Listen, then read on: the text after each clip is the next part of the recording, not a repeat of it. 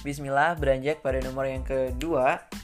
e, Yang kedua ini soalnya adalah bagaimana tinjauan fikih muamalah dalam memulai usaha bisnis dengan prinsip akad mudharabah.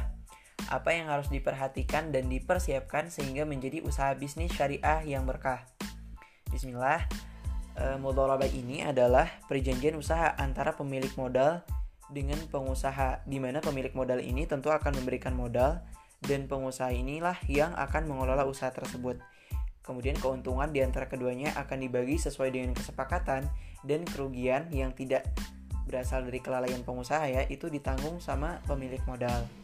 Nah, e, dalam memulai bisnis dengan e, prinsip e, mudharabah ini tentu diperbolehkan dalam bermuamalah. Kemudian ada hal-hal yang harus diperhatikan dan juga dipersiapkan. Tentu hal-hal ini adalah hal-hal yang berkenaan dengan prinsip mudharabah tadi gitu.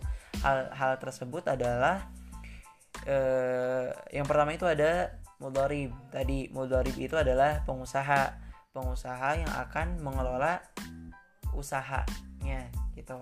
Kemudian yang kedua itu adalah sahibul mal. Sahibul mal ini adalah pemilik modal tadi. Jadi pemilik modal mengeluarkan uangnya, mengeluarkan modalnya, yang kemudian modal tersebut akan dikelola oleh pengusaha tadi gitu.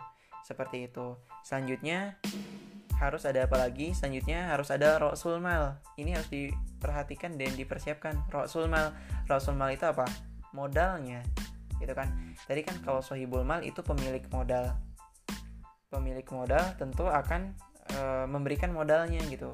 Nah, ini modalnya juga harus diperhatikan, harus ada kayak gitu, ra'sul mal.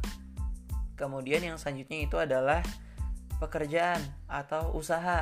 Misalnya tadi kan ada pemilik modal, kemudian ada modalnya, kemudian ada pengusahanya. Tapi kalau misalnya tidak ada pekerjaan atau tidak usahanya, mau apa? Nah, jadi itu juga merupakan hal penting yang harus diperhatikan. Nah, dan yang selanjutnya itu adalah sigot. Nah, sigot ini maksudnya adalah Ijab Kabul.